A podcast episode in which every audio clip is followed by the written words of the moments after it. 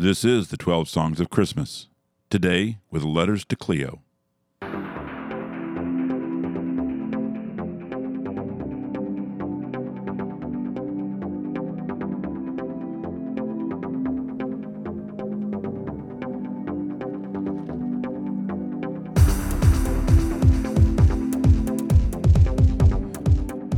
My name is Alex Rawls, and this is my podcast about Christmas music.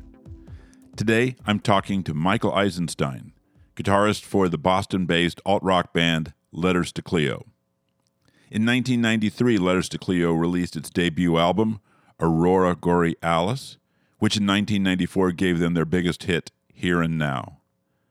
The band continued to make high profile appearances by placing songs in Melrose Place, The Craft, the WB cartoon Generation O, and they performed in the movie 10 Things I Hate About You. In 2000, though, the band disbanded and stayed that way until 2007. They played a reunion show that December and performed together occasionally after that. Eisenstein talks about the status of the band in our conversation, as well as its recent Christmas EP, OK Christmas. He discusses how they selected the songs to be covered including Elvis Presley's If I Get Home on Christmas Day, The Kinks' Father Christmas, and Christmas Time Sure Don't Feel Like It by Boston punk band The Dogmatics. After that, I'll review some more of this year's better Christmas releases, including new EPs by I Don't Know How But They Found Me, Drew Holcomb and the Neighbors, Peter Holsapple, and Rebecca Angel. Now, Letters to Cleo on the 12 Songs of Christmas.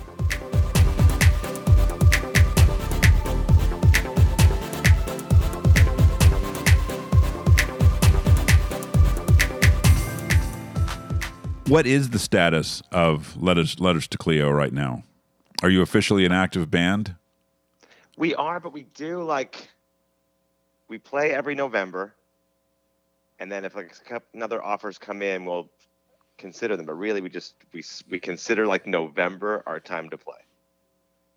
And we book a bunch of shows in November because everyone's got a, their own other careers, but usually like the you know business kind of often is dying down around then anyway, and we can kind of like just free it up and everyone will go and play. Um, as far as writing, we've been writing, you know, off and on throughout the year. Um, we had planned to get an LP together this year, and just didn't get enough tunes going. So we were like, well, let's make we want to release something anyways. That's how the whole idea for the Christmas EP came up. We have like you know a half of an LP that we're working on making next year. I suppose having having been, I guess, having been through it once, does that does that sort of change the urgency for for doing it now? Oh, totally. It's um now it's like a it's it's like a fun thing we can do and we can very much control it and like our fans come and we're not trying to like we don't have the pressure of like oh we want to get on the radio and stuff like that we just it's a very like it's profitable it's worth doing but it's not like our whole future is hanging the balance right right it's, it's fun yeah i would i would imagine that there would have been a point where say a year without a year without an album would have felt like a would have felt like a fail. Yeah, well, it's usually like a bit. It was usually about like a year and a half, two years was like the maximum we would go. Um, you know, you would make the record, tour, tour, tour, tour, tour, tour. Right. Take a couple weeks off, write, write, write, write, write, and then record, record, record, and ah, you're ah. back at it. You know, like. ah, ah, ah. Yeah, I, I tell you, it's one of those things I now find amazing to think about the pace, the pace that bands. I mean, I don't know if, if it's the pace. It may still be the pace that bands work on now, but certainly that they used to.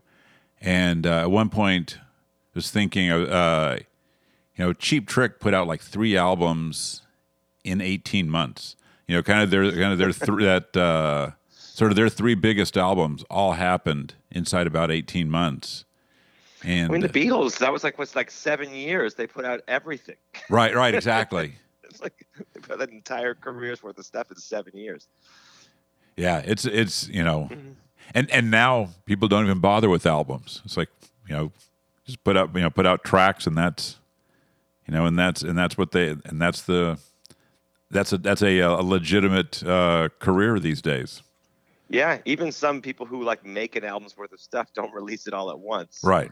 Because if it doesn't, it's kind of smart because in, you know in the old days you would spend all that time and like if for whatever reason like just something about the marketing or something at your label or maybe um, the single they picked didn't really catch catch on like you could invest all that effort and you know sometimes hundreds of thousands of dollars and just have it just go away.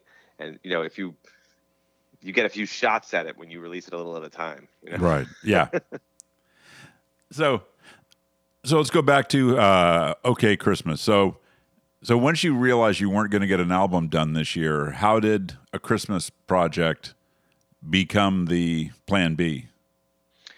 Well we you know we like i said we play in november every year and we always it's always caps off with a weekend's worth of shows in boston um, where we cut our teeth and um, which is always always the weekend before thanksgiving so that's sort of the backstory. We it happened kind of the first time three years ago when we first got back together, um, by just luck, and then it was you know it was a great successful weekend. And our manager kind of like came up to me at the end of the show as we were packing up the gear. and was like, "Same weekend next year," and I was like, "Sure."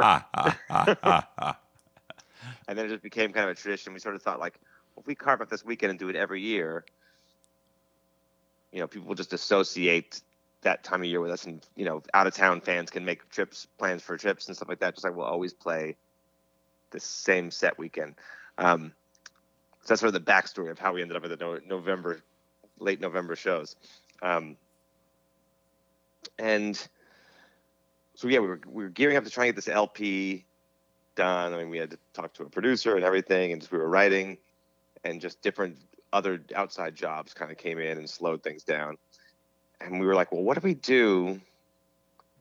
We did in the first year we released an uh, EP and kind of it was like we're back together, and that was like the storyline. The second year we, I think the second year is when we released the three records on vinyl, the three old albums, and played them in its entirety, like over th- three nights. And then we were kind of like, we need to have some kind of angle to make it special, you know? Right some kind of storyline of this of the the show.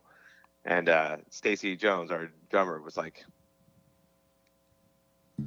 "Why don't we do like a a holiday theme?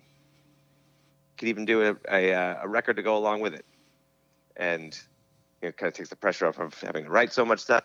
And we're like, "It's not, it's not the worst idea I ever heard." I used to go to uh, um, Aimee Mann does a holiday show here in town. I've gone to a couple of them, and they're always good events. We're like, oh, it's not the worst idea. So we sort of just started like a Spotify playlist that people could contribute ideas to, and people pick out their songs they liked, and we got like I think four or five, and then we said like we, we should write an original, and we just you know kind of got in the studio and jammed for a day and went with the ones that were feeling good and and uh, that's that's how the, the holiday EP came about, really. So, how many songs? How many songs did you think about going into the studio? Were you already down to the uh, down to these, or were there a few that you were sort of trying out and seeing which ones clicked, which ones didn't? Well, there was a probably like thirteen or so on our original list some of which like Kay just didn't relate to the lyrics, some of which like musically, you know, in discussion kind of fell away. I think we went into the studio with, um, or even like the week of, we still had a couple that we were like, had kind of at least acoustically kind of gone over like that could be good, that could be good. Um, and I think maybe like two fell away like right the day of the the week of the the uh, recording session, and then one of them we even started to record. And it's like, you know what? These other ones are feeling better. Let's ditch this one. ah, ah, ah, ah. What were the What were the last ones that uh, that didn't make the cut? Uh, War is over. John Lennon, and I'd have to look at my. Oh, it was uh, Santa's Beard by the Beach Boys. Oh, wow. that that uh, I, I have to say, I find I find "War Is Over" that that that that sounds like a hard one to do. Um, well, it's been done a lot, and it's like his voice is just so cool. It's like that's such a part of it when you hear other people do it. It doesn't have this, you know. It's it was just one of those ones. It's you're right. It's a hard one to do. It's mid tempo. It's uh, they build it very carefully. It's you know it is yeah. Would be, that would have been a challenge. So luckily it didn't. yeah, ah, ah. yeah. I think I think the two versions I've heard that I thought I thought worked were kind of went the opposite directions. I think. Um, a Polyphonic Spree did it, but that's because they and they succeeded because they could get as big as uh, you know as the sound of that record. And yeah. I've got a rec- I've got a version by two women. I think they're I, and I and I can't remember. I think they're from they're from California. I remember talking to them about it when it came out, and they did it really small. And um, and, and those two options seemed you know seemed like the play the you know the, the places to go and in between seemed like you know just seemed like uh, you know a really desperate difficult place to be in that song yeah so what was the uh, first track that uh, that y'all recorded for it um let's see I think we did Father Christmas first because we weren't really changing much. We just like said, you know, everyone kind of like learned their part, and we just went in there and uh, did a few passes until we felt like we had a, a um, usable take. Like we did the guitar, um, me on guitar and Stacy on drums and Kay on vocals in the room together, kind of playing the song. And uh, we thought like, okay, let's we only had one day to get all the uh, drums and bass done. So we're like, let's just, we, we know what we're doing on this one. We're not doing very much different than the Kinks. I think we just changed the key a little bit. So it's like, let's just play it until we get it. ah, ah, ah, ah.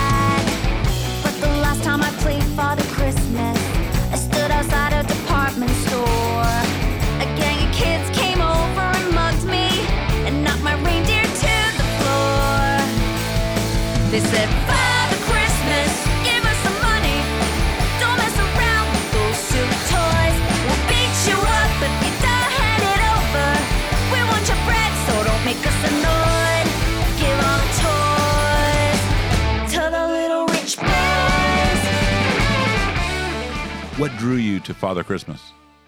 Oh, we just always have liked the song. It's and it's one of those ones that's been even though it's been covered a lot, like general people don't really know it for whatever reason. Um, and it was, I think, Kay and Stacy both had that on their list, like right from the get go when we first started like discussing ideas. And it was like, yeah, that's it's it's not far. It's very close to what we do already. Right. You know, like the chord progression, the melody, like everything is it's it's it's uh, it's, right in our wheelhouse. So it's like, okay, yeah, definitely. so do I see correctly that the one change of looking at the lyric sheet that that that uh, y'all did change uh, change a lyric in it? Yes, we um, had cut the the vocal, I believe, already, and I think we had like maybe even like a rough mix going around when those shootings in El Paso and in Dayton, Ohio happened on the same weekend. Mm-hmm. And that was right around the time we set the rough mix. And there's that line about like um, he asked Santa for a machine gun so he could scare all the kids in the street. And we're just like, that doesn't feel right. Yeah. To release that now. Right. you know. Um, so Kay as she is wont to do, um, took to Twitter. It's like, hey, we're we're changing the machine gun lyric from the Kinks. I think she actually like addressed it to Ray Davies. wow. Ah, ah, ah, ah, that's great. Um, can we get a new lyric for this line? And uh, they didn't respond, but a lot of uh, fans suggested things, and one one of the fans suggested a variation on what became the line about uh, melting down all the guns so the kids are safe on the street. Oh, that's great. yeah. So, oh, so you at least then ask because I. It's funny. I recently spoke to um, spoke to Hanson, uh, Isaac uh, Hanson, uh, about their version of uh, Paul McCartney's "Wonderful Christmas Time," where they add a whole segment into the chorus. They basically give it uh, a sort of a stronger, uh, a clearer chorus, and, Oh, wow. when- and we talked about like you know the nerve about like the you know the nerve and the issues connected to deciding to rewrite a Beatle. Uh, yeah. And, and when I when I saw that you made this change, like okay, so like now we're also going to go back and rewrite Dave Ray Davies too, and like, but you at least Yeah. asked him if he had an idea. Yeah. it's funny. I played on a a uh, Christmas a Monkees Christmas record last year that uh, we had we did wonderful Christmas time. Oh, great! Oh, that is that's a great version. I just I, I didn't realize you were on that. Oh, I love that version. Yeah, I played the guitar on that whole record. So you so y'all did uh, wonderful uh, or did um, Father Christmas. Uh, what came next? Um, then we worked on the original, which um, okay, uh, "Miss You This Christmas," which uh, Kay and I had written together, like within a few days before. Like we were kind of coming up against it, and like I was like, we should do an original. And Kay was like, oh, I don't know about writing an original. That's got to stand up against like classic Christmas songs. I'm like, let's at least try and then we'll have a couple extra songs on deck if it's not working out. You know, like let's at least just give it a shot. And I sort of like came up with a musical concept of what I wanted it to sound like, and like I'm a kind of rough melodic shape. And then we got together, and she's like, "No, no, no, change this chord." And we just got once we got to it and got into it, it all came together. So we didn't have it completely figured out when we got in the studio. So we got you know, on the guitar and Stacy on the drums and kind of finished the final bits of the arrangement and just went at that next. And it, it ended up being my favorite one on the on the EP, but but it was, it was like, you know, really going in with a rough sketch and figuring it all out as we went along in the studio.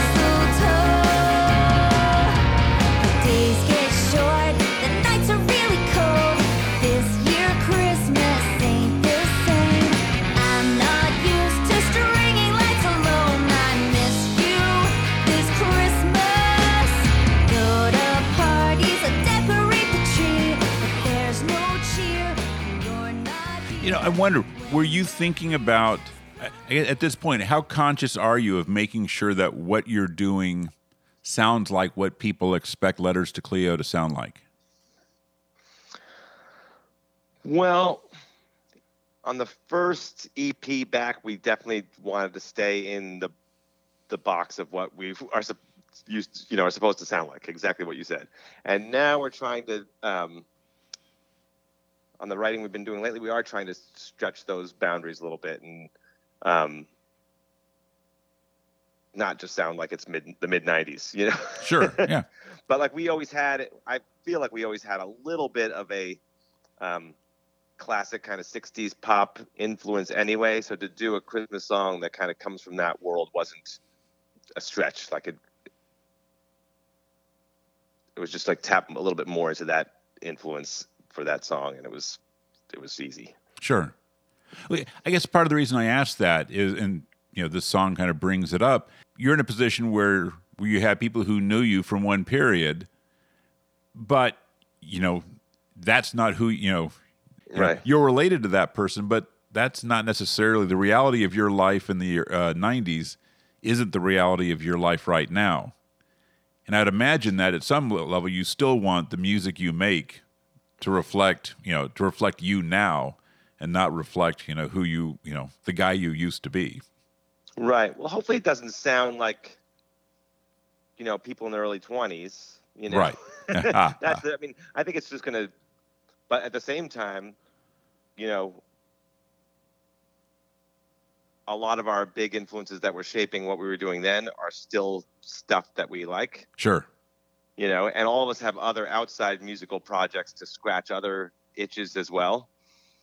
So kind of when we come back to Letters to Cleo, like kind of putting on an old pair of shoes. You know, it's like, oh yeah, this we know how to do this. Right. Yeah.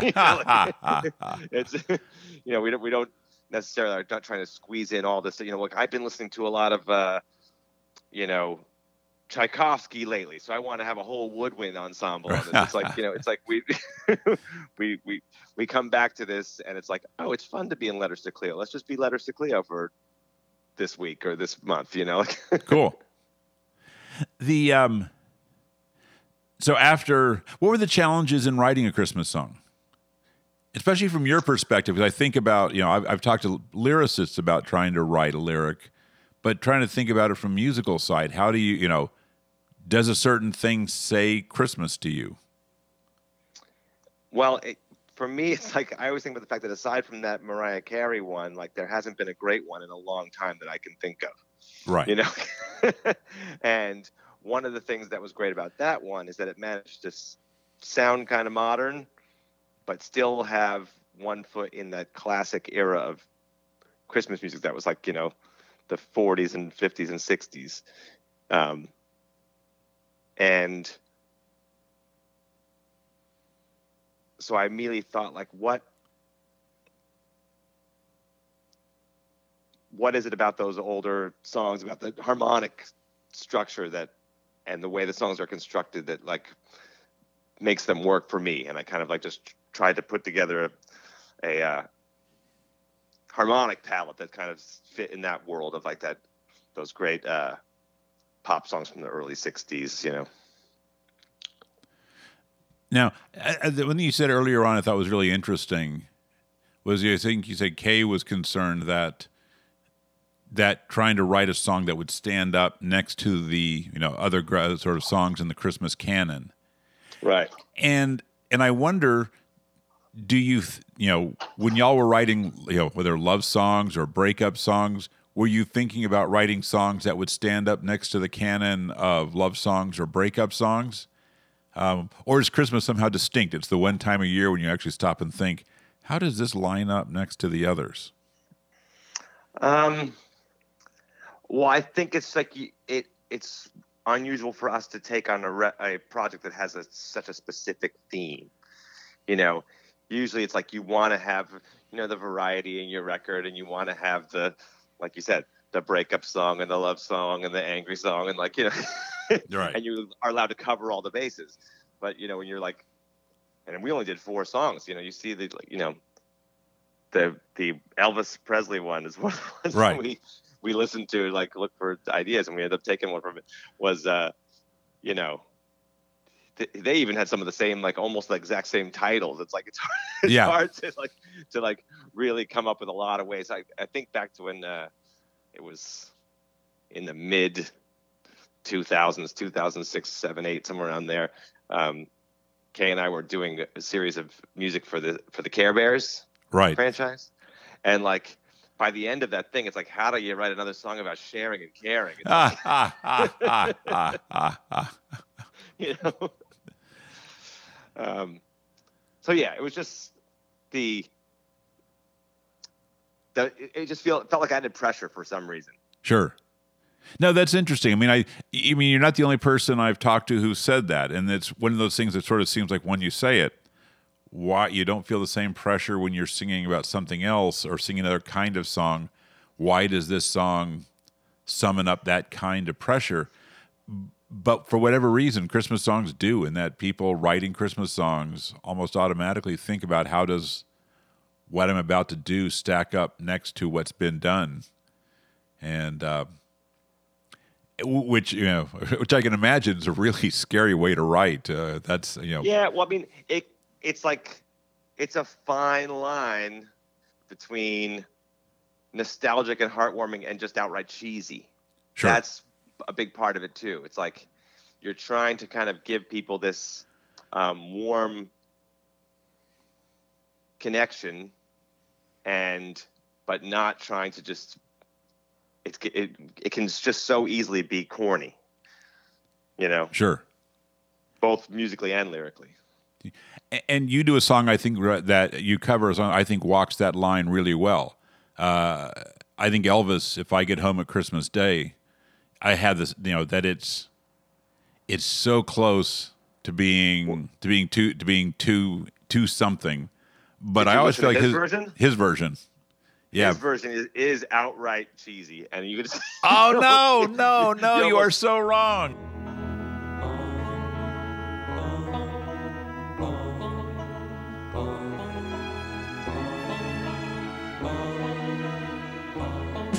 If I get home on Christmas Day, I won't need soft words to say. I miss you and I can stay a while. You'll see it in my eyes and when I smile. If I or or it's cheesy like everything Elvis did at that time is cheesy. Right, Uh, yeah. I think I think or maybe I hear it in the context of in that moment, in context of what else he was doing, I find that song has you know, it, it walks the line in a way that other stuff he's doing at that time doesn't for me. Well, I mean, yes, and the, the players on his version are so great, and the sounds are great. But like, if we tried to go anywhere near what he did, it would have been horrible. And where I was like, I don't know. And it was Greg McKenna, the other guitarist in the band, who actually like came up with the groove and the idea to make it light, you know, Right. and and up up tempo and light as opposed to melodramatic. Um, I'm like, oh, okay, that could work. One, two, one, two, three.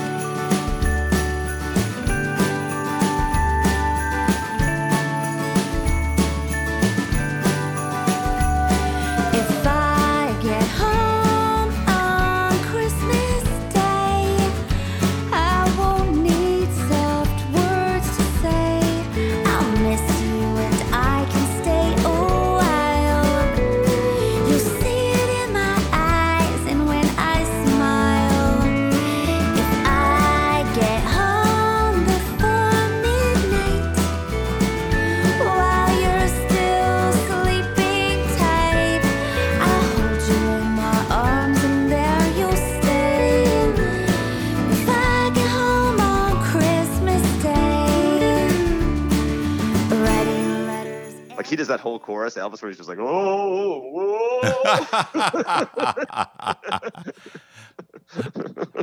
Yeah, I, I, not, I, even, not even saying the lyrics. It's like, I mean, it's don't me wrong. I some there's a lot of cheesy stuff that I like, but it was like, it was that was the one where we were like, we have to reinvent this one if it's gonna work. sure. I, I guess I have to say, I think I have to think. I mean, you know, I have to think about the context I I I frame that song in because also I remember when I when I started listening to that and I really kind of grabbed onto it. It was also kind of the one Elvis song after like you know the after like late fifties that I was interested in. Oh, and okay. so it might be that it was just a matter of like, okay, finally another Elvis song in here. That uh, so ra- rather than like, I would make Christmas uh, tapes, Christmas mixtapes for friends for uh, Right every year. Christmas time as my my Christmas card, and it was nice to have a different El- uh, Elvis song uh, because the rest of them were sort of are you know it becomes like so canonical that they just don't have much fresh to tell you anymore. And like okay people will not already know this. Yeah, so I think I probably need sounds like I need to listen to that one again a little with a, with a little different ear in mind so. Yeah. I mean, the the the production on it is so good, but uh, and the playing, but I just really like. There's one point like a little break, and then he comes in with the the wordless vocals. I'm like, you know, he just did a big fat line right before that part. Like, he was feeling himself at the end of that one. Yeah, he does a whole additional chorus with just with no new lyrics, basically. right, right. Yeah, well, mind you, of course, it's also it's part of the fun of that of that era of Elvis. Yeah. You know, is you know how is is how sort of Elvis being that guy, being being late Elvis. You know, is its is its own weird drama in every song. That's that's the first Elvis I knew. You know, like that's that's when I got into Elvis. He was that guy. Oh, so, okay. um, now you also do one that uh, that you know I think you know in the, in the in the days without liner notes, people will think you wrote, which is the Dogmatics uh, Christmas time.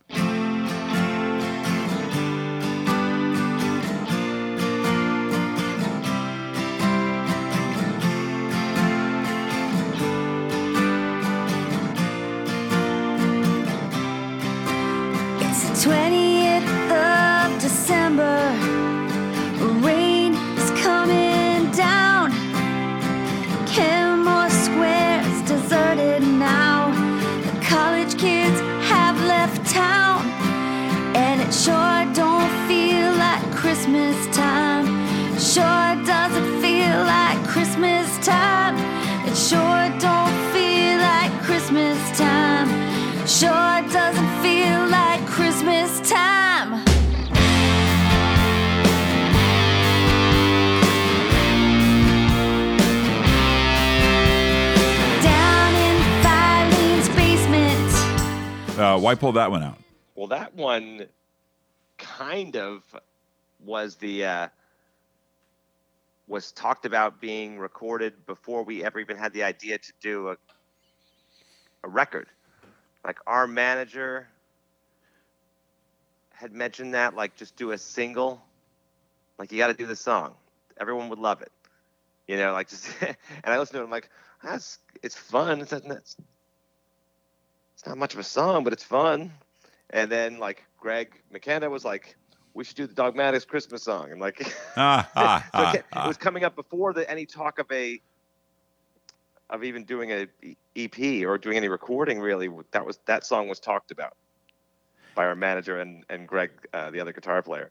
So that was kind of out there in the ether already. So it was just like you know, listen, you know, Kay listened to it was like, yeah, that'd be great. We can do that, and it, you know, it was super fun and easy to do. So it was great. Right. Was now. I, That's like, a that- special, that's like a special gift for like the Boston fans. I was going to say that is, I'm not aware of like the Dogmatics reputation traveling much beyond Boston. So, can you tell me about like like either why go back to the Dogmatics or why or is this a, a particularly sort of loved uh, loved version or loved song in Boston that people outside just missed uh, missed because it never didn't make it to them? Yeah, I mean Boston is like loves being its own thing and love having its own insider stuff. So like the rock radio stations, you know, WFNX, WBCN, like when they would play local music a lot, and even more so, like to have a, lo- a Christmas song that's local and it mentions the Pine Street Inn and Kenmore Square and Filene's Basement. Like they love the insider angle. So that song would be on the radio every year. You know, by a band that was not huge. Oh, wow. at all. Um, so just like people remember it. I, I don't. I don't know that it still is. I haven't lived there in a long time, and, I, and radio has changed a lot. So I doubt it is. But like, that song lived on in Boston for many years after the Dogmatics. Oh, that's cool. yeah. Did y'all do much to it? Um, we kept the structure the same. Um, we added kind of some distorted guitars that they don't have. We added the whole uh, gang of vocals singing along at the end to make it feel like a, you know, a holiday party. Um, but structure-wise and key-wise, I think we kept it all the same. Oh, cool. So, how many? So, how long were y'all actually in the studio working on this? I mean, we did a day with the full band, and then maybe like we. It's funny we had a hard when we finally settled down to do it, like our um, our guy who handles like all our marketing and stuff, he was like, "Well, we have to have the masters to the vinyl pressing people by August 14th." I'm like, "All right, I'm going to book mastering for August 12th." So we have a day in case anything needs to be changed. Right. and this was like on July 29th. And I'm like, and they were like, can we do it? I'm like, of course we can do it. Like nothing better than a deadline. So, Right. so, you know, we did it a, a day for, for the uh, rhythm section. You know, I did overdubs of guitars and random other things for a couple days. Greg did his parts over in, uh, you know, I sent him those early, uh, rough mixes and he worked on his guitars there and then sent me links to download his tracks um, kind of blended that all together did a, a couple a couple of half days of, of vocal overdubs and then mixed it. It was like it was it, the whole thing was like a week and a half like start to end. Was I mean, it's obviously partly de- determined by by uh, you know by your deadline, but would it have taken you much longer if you didn't have the deadline? um, in terms of total hours probably not but in terms of how quickly we allocated those hours yes. You know because I, I mean i basically put all my other projects on hold sure. to just get that done. you know, Right. which if if if we if we were making the record in in March, you know, we would have probably done it like over the course of uh, six weekends. Right. You know. Right. So it was it was nice to have the deadline and just and I I, I find when you just dive into something and just work on that for a while, it's it's uh it's nice to just be focused on one one specific thing. Sure. Now, one thing I wonder is when I hear a project like this, when if if uh, a label would have suggested this to you in the '90s, how would you have felt about doing a, a Christmas uh, project then? Oh, we would have thought it was che- terrible, cheesy sellout move that we wouldn't have wanted to get anywhere near. I guarantee it. That's the difference between being 23 and 50, though. right. Part and uh, and honestly, like no lie, like we'll we'll make a little bit of money off this thing, but it's really just nice to go to the show and have something new to to play. Right. we're not playing the exact same show again, and also for the for the fans to be excited about. Like you know, just you sneak little bits of it on Instagram, and people are pumped. Cool. You know. So it is nice to just have something new, and it, and it and it buys us some time on our on our LP, like the original songs. Does does having families yourself now make it easier to wrap your head around Christmas songs? Yeah, well, it's funny. There is a there is a Letters to Cleo Christmas song in our canon, and you can hear it on Spotify or Apple Music. it's from our B sides record. Oh, okay. Where the Where the fuck are my presents? Ah, like, so that's your answer to. And it was like we got offered to be on some Christmas compilation, and we wrote. It's basically on like kind of like our, you know, cynical, uh, materialist critique of of Christmas. Right. you know? Like so that's where our head would have been out then. Whereas now, like you know, Cave took the um, vantage point of her um, godson, who in the military would be is you know overseas for Christmas, and from the vantage point of his wife. right.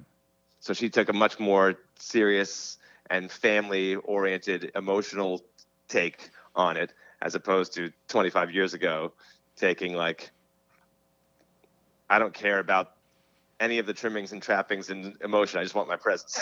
Right, right. Yeah.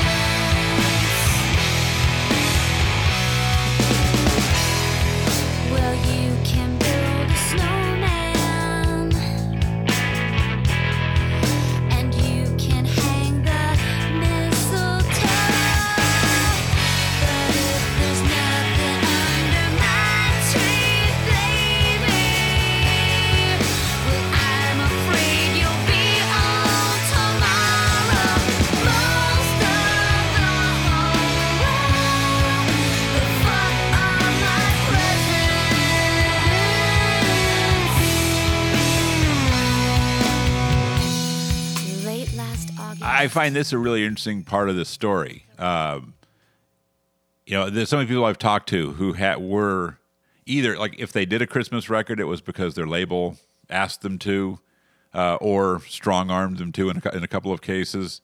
Um, but how often has been like, you know, some that you know once they got to it, they did a job and they felt they felt good about what they did, but that it wasn't a, you know wasn't a choice and it wasn't really where their heads were at. And as as time has passed, you know that uh, you know it's a lot easier to find your peace with you know kind of partly with your career, but also you know with the music that represents it. And it's you know at this phase, you know this doesn't you know this as a piece of the letters to Cleo uh, story sounds like it you know it works in a way that it would not have worked in your mind you know 20 years ago A hundred percent. yeah Yeah, and I, you know, I, I think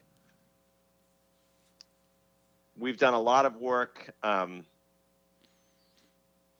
as a band, telling other people's stories in the subsequent years to being an active, like, making records band back in the '90s. So we've done movie music, TV music. Um, so you kind of get more comfortable with that, putting on that hat of like, okay, this isn't about me and my experience. I'm trying to tell someone else's story.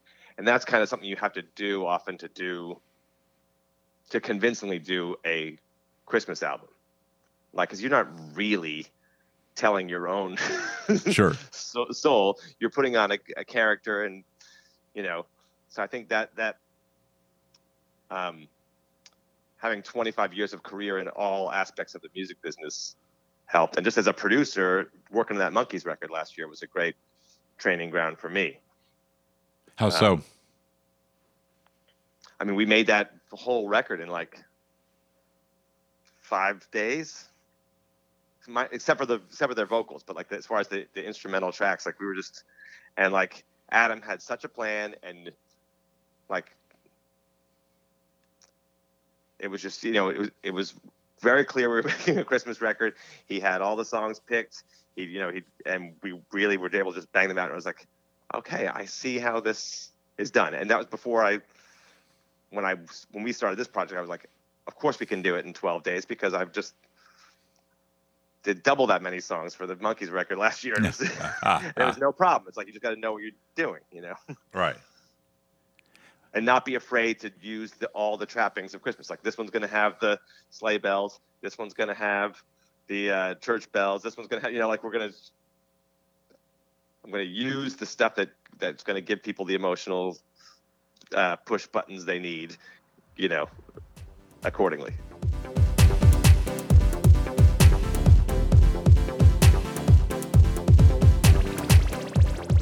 thanks to michael for the time and the talk.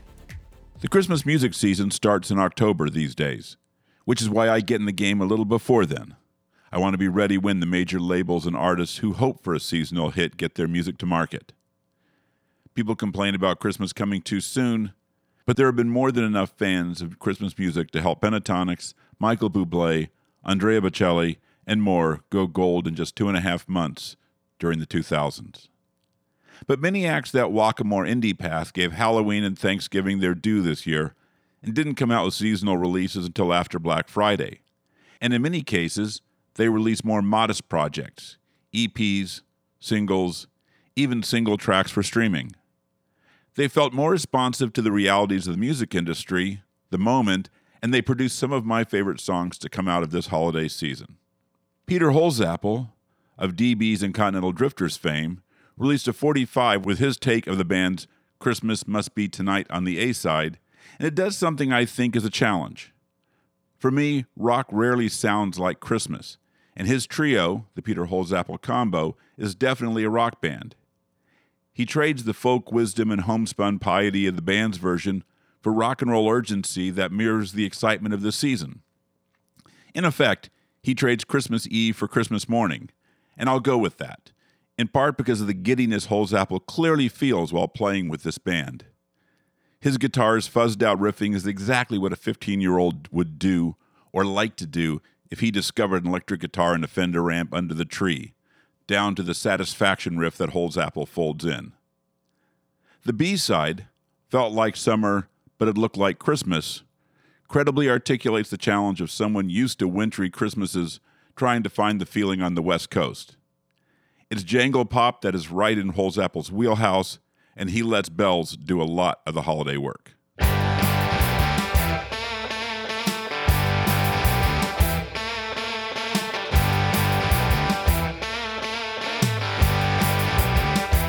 Down to the manger. She's a little stranger. Wrapped in swaddling clothes, the Prince of Peace. Wheels start turning.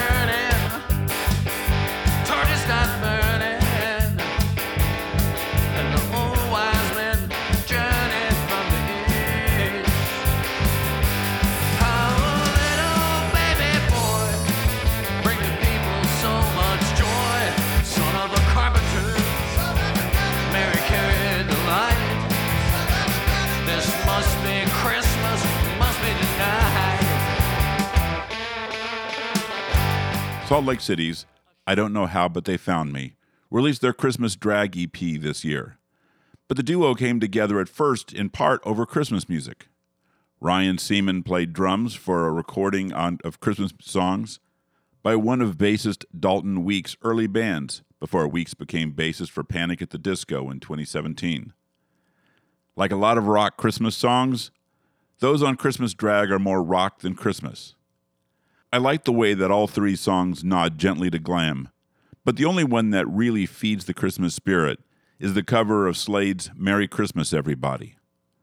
On it, they veer toward maximalists like Flaming Lips and the Polyphonic Spree, with keyboards, strings, and horns replacing the stomp and crunch of Slade's guitars. Horns and stacked vocals create the sing along chorus's celebratory energy. Week's lead vocal teases the flamboyance of T Rex's Marc Bolan without going over the top, and he never loses the clear understanding of the holiday that Noddy Holder possesses in the original. If I don't know how, but they found me, had more presence in the marketplace, this version could become a seasonal standard.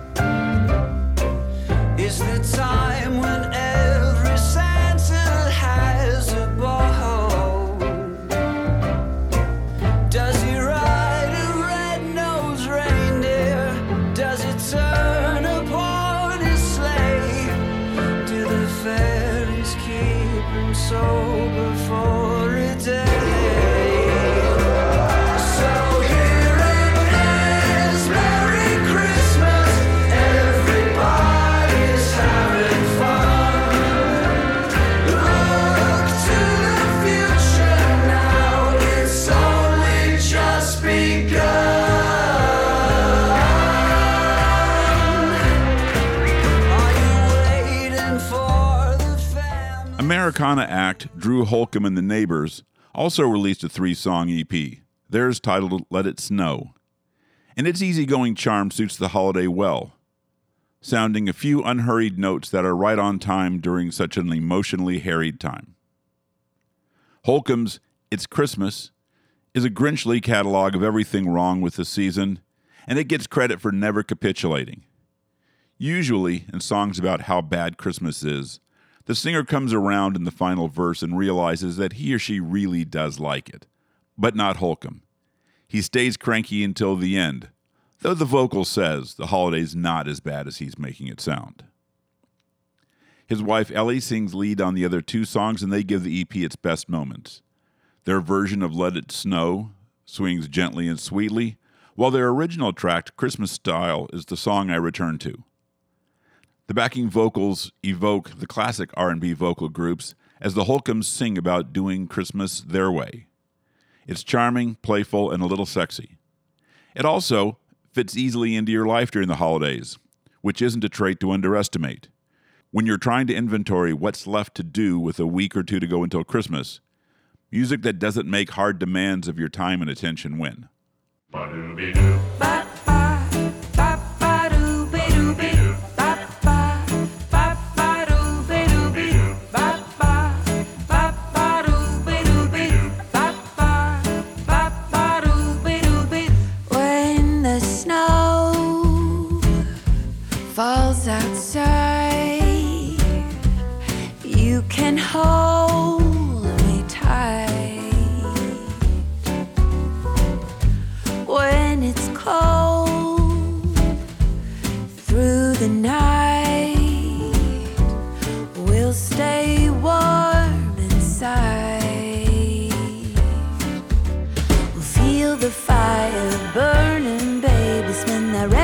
one more time. Cause we're gonna spend our night dancing in Christmas style.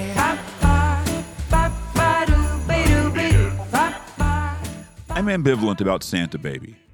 It's ostensibly a novelty song with a woman trying to seduce her sugar daddy into showering her with expensive gifts for Christmas. I love the singer owning her avarice. And in Eartha Kitt's original in 1953, you can't discount the reality that there were few avenues by which African American women could acquire the kind of wealth she sings about in this song. At the same time, I have little patience for women infantilizing themselves, and many of those who have covered the song have translated Eartha Kitt's Sex Kitten into girlish baby talk. Jazz vocalist Rebecca Angel takes on the song this season and largely avoids the issues connected with that posturing.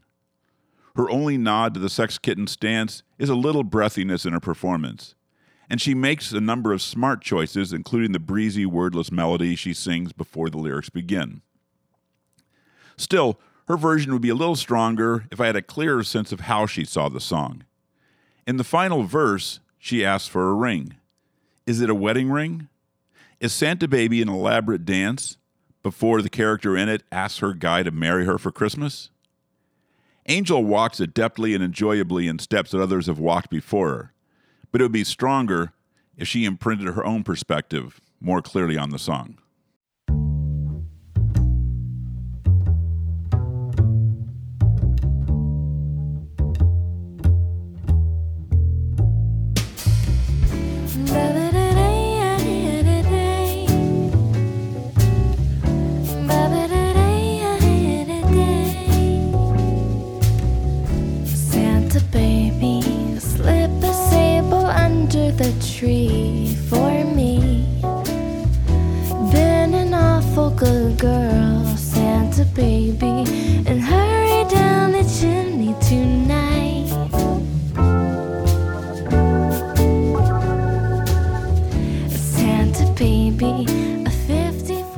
Concludes today's episode and season two of 12 Songs.